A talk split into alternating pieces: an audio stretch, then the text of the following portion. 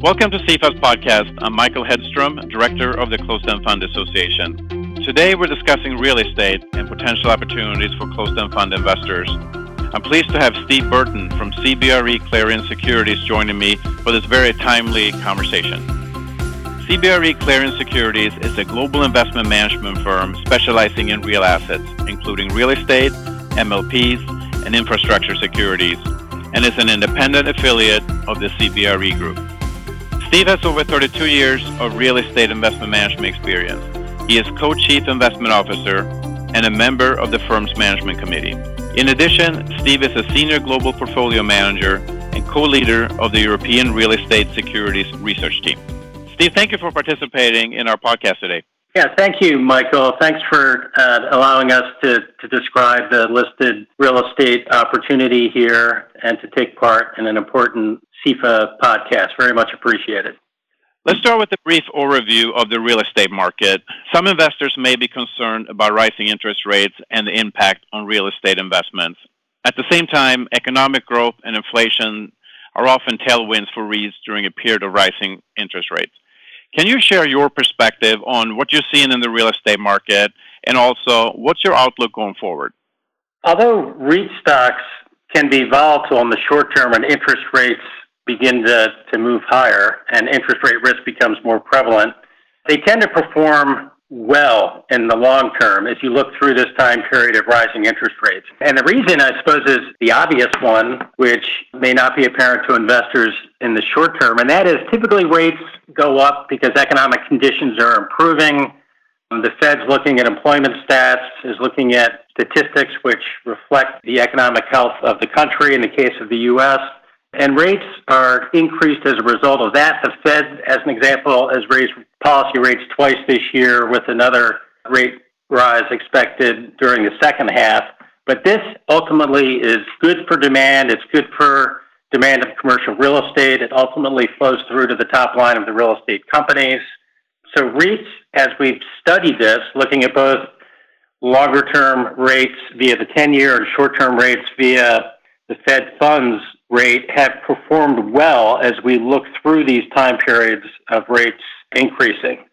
You know, I would note too that with a global strategy, which is what we have, we can take advantage of economic and real estate cycles that differ depending on where you are in, in, in the globe. The growth can be uneven depending on geography and property type. As an example, the European property stocks are up strongly this year as political risk has been mitigated post French elections, and as more importantly, it becomes clear that economic growth is improving off of a low base. A lot of a lot of investors don't know it, but real GDP growth in the eurozone is just a touch behind that of the U.S. That applies to both 2016 and what's expected this year in 2017. Uh, European property stocks are up over 15% year to date. You know, moving to Asia, Hong Kong, and Singapore again are responding to uh, economic news, which is kind of less bad, and property fundamentals, which in some property types are at an inflection point. So Hong Kong and Singapore stocks up over 20% year to date. So this rising kind of rate phenomenon can differ depending on geography. And again, ultimately is good for real estate demand, not bad. And that's reflected in performance as you look through that cycle. And Steve, that's a good transition into my next question. For investors looking to boost their income and broaden their diversification, REITs may represent an attractive opportunity. Can you elaborate on the benefits of REITs and why investors and advisors should consider including REITs in their portfolio? Yeah, REITs are the listed way to own commercial real estate. And and by listed, of course, I mean they trade every day on on the major stock exchanges of the globe. Uh, with that, there is uh, liquidity. Uh, real estate is an asset class which, historically, looking back, you know, decades, has been privately owned. It's been opaque. It's been difficult for the individual investor, in particular, to, invest in. So, with REITs or real estate investment trusts, or more broadly, just listed property companies, this investor can, you know, can access property types and geographies that otherwise couldn't be accessed. As an example, in the U.S., uh, the vast majority of malls, regional malls, like a shopping mall, are owned by the listed property companies. So if you want exposure to the Class A mall business in particular in the U.S., you almost have to invest in the REITs. Simon Property Group, which is the largest REIT in the U.S., you know, single-handedly as an example, owns over 20% of the Class A malls in the nation. So that's point number one. If you go outside the U.S., this access might include some of the Asian markets in, in particular, or say German residential, which, which again, otherwise are property types that would be almost impossible to invest in uh, for an in, individual. Two, diversification. This is huge. I mean, one REIT may own 400 properties. You know, and this portfolio of REITs could easily number 60, 70 companies, each of which owns many, many properties. So with the REITs is immediate diversification, diversification which really cannot be replicated in the private markets, certainly not in sort of the classic commingled fund, which has been how real estate's been owned by institutions if you go back decades. So the diversification benefits of, of REITs are significant. Um, third, transparency. Uh, REITs have brought a much higher level of corporate governance to the ownership of real estate. Governance, including conservative leverage levels. The average debt to total enterprise value right now among REITs is in the 30% range, which is low versus private real estate and versus the history of real estate. There's a lot of transparency with respect to, to quarterly earnings releases and kind of teams of analysts and portfolio managers, including us, asking management hard questions and kind of measuring whether or not they've created shareholder value apples to apples or on a per share basis over time. So a lot more transparency. Uh, with this discipline of capital allocation, a lot of real estate investment trusts not only have to have a very strong CEO, but they, they need a strong CFO, uh, someone who's helping to allocate that capital, again, so that it adds value to shareholders over time. Uh, the universe of listed property companies is big and it's expanding, approximately 3 trillion US in equity market cap and, and over 1,000 real estate companies. So it represents kind of an increasing slice of the overall global real estate pie, an, an increasingly important way to own real estate, both for institutions and individuals. Last, maybe this is second to last, if you look at the long-term performance, you know, the, the long-term performance of real estate stocks versus competing asset classes, uh, namely equities and fixed income, is, is very competitive. Uh, so it's rewarded investors over time.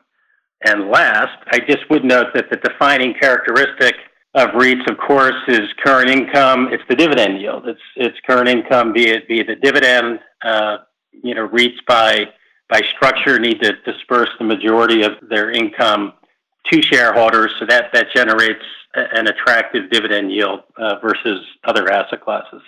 We have discussed the topic of active and passive management in several of the CFA podcasts lately, and the fact that both can and do play important roles in building diversified portfolios. With that said, what are some advantages of investing in REITs with an experienced active manager versus using passively managed investments such as ETFs?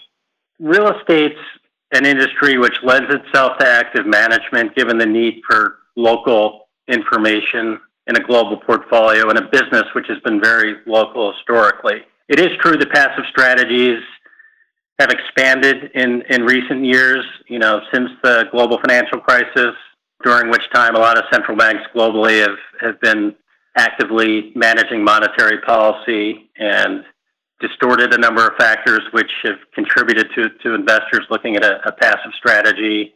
But we, believe as we look past this post GFC time period, though, that active management will ultimately be rewarded given our access to research, again, in the local markets and, our, our underwriting, which uh, pays a lot of attention to real estate value. We don't like to buy companies that are trading at premiums to the underlying real estate value. As we write, underwrite these companies, fundamentally, we, know that that approach uh, pays off over time. And with this too, we, think we're finally, you know, as I, mentioned briefly before, we're finally entering a time period where interest rates are being normalized. The yield curve, you know, arguably will shift up as we look forward. And, and in this environment, fundamental uh, real estate underwriting again should be should be rewarded.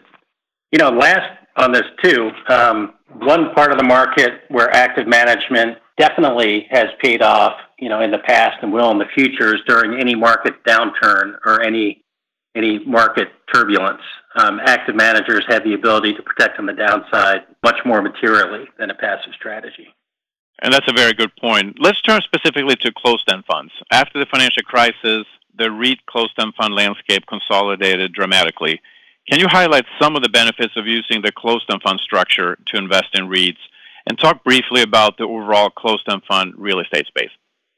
Okay, we look at the context here. Uh, there's over 500 funds in the, closed-end fund space and only nine investing in listed real estate companies. So we're, we're one of those nine virtually not all, most of those nine are invested in a U.S. only strategy. I, will point out that this nine is, you know, down from 24 pre-GFC, so there was a lot of consolidation following the financial crisis.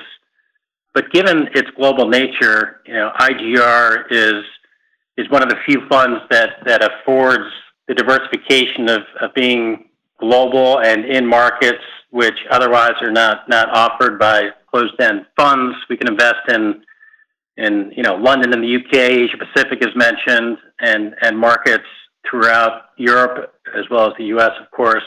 With this, we get lower correlation and investment characteristics that, that differ from a US only strategy.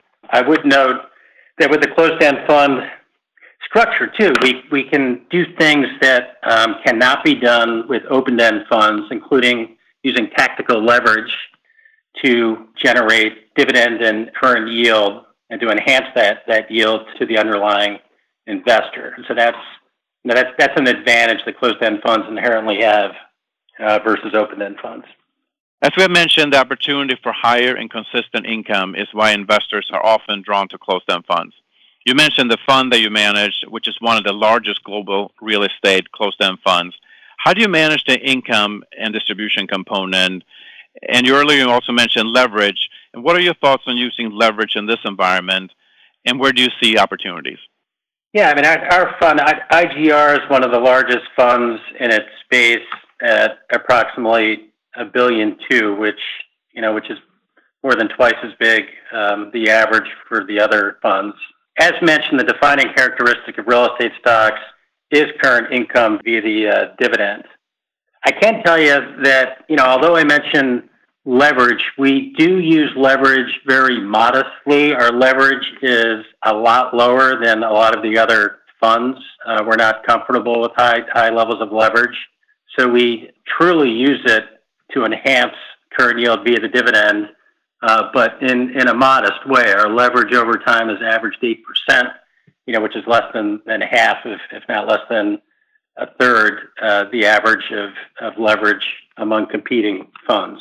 The opportunities as we you know, look at the world of listed property stocks is to focus on companies that pay attractive total return anchored by the dividend yield so that, we in turn can pay out a distribution yield which uh, is approximately 8% right now on the fund. So, what does that opportunity mean? That means investing in the REITs of the UK, the REITs of Western Europe, including some of the dominant retail companies and companies invested in, in for example, uh, Northern Europe, including German residential, which which I meant, mentioned. In the Asia Pacific, region, it's going to mean a skew to the Australian REITs. Australia is always the poster child of an attractive combination of yield and growth. Average div yield in Australia is above average uh, globally, and, and the real estate markets there um, are very strong. Right now, we do look for special dividends. Periodically, companies sell properties or generate um, significant gains, which result in special dividends. So we're, we're positioned to capture some of those above average distributions. Uh, we do consider the preferred stocks in the U.S. as well. Uh, the U.S. preferred stocks of, of the real estate investment trusts are a material, part of a portfolio strategy with, respect to, to generating income. So, you know, REITs by definition uh, generate income, and and within that, we we actively, you know, seek to kind of harvest the, the, the best of that while generating attractive total return. And Steve, in summary, what are two, three key points about investing in real estate that you would like to leave us with today? You know, real estate is an asset class that has stability of cash flows, which come from the leases, uh, lease terms in duration, you know, average five to eight years. So there's a contractual nature to those cash flows. Despite interest rates, you know, nudging up recently in the U.S., the fact remains that we remain in, in a slow growth world. Economic growth is positive and it's proving and it's expanding, but, but with this slow growth, an asset class which offers an attractive combination of yield via the dividend and contractual underlying growth, we would argue is is very attractive versus competing asset classes. Uh, the REITs, just to reinforce, provide diversification not only by geography but property type. They importantly provide liquidity, which I talked about, in an asset class which, over the decades looking back, has been encumbered by illiquidity. The REITs solve that problem. Uh, it enables you know, me as a portfolio manager to quickly take advantage of value opportunities and to reshape the portfolio literally on a daily basis. And lastly, you know, I'd point, point out that, that real estate is cheap via the listed markets. The listed markets trade at nearly a 10% discount to what we think the value of the real estate is in the private markets. So it's an attractive way to access commercial real estate in a liquid and diversified format. I would note too that if you just look at the sheer performance, the REITs, and this is an industry comment, have historically outperformed other asset classes within the closed-end fund universe. You know, with total return, for example, over the, the past three years exceeding 8%, you know, versus the closed-end fund average, which is less than 5% over this time period. So we, we expect this type of uh, absolute performance and relative performance to continue as we look forward.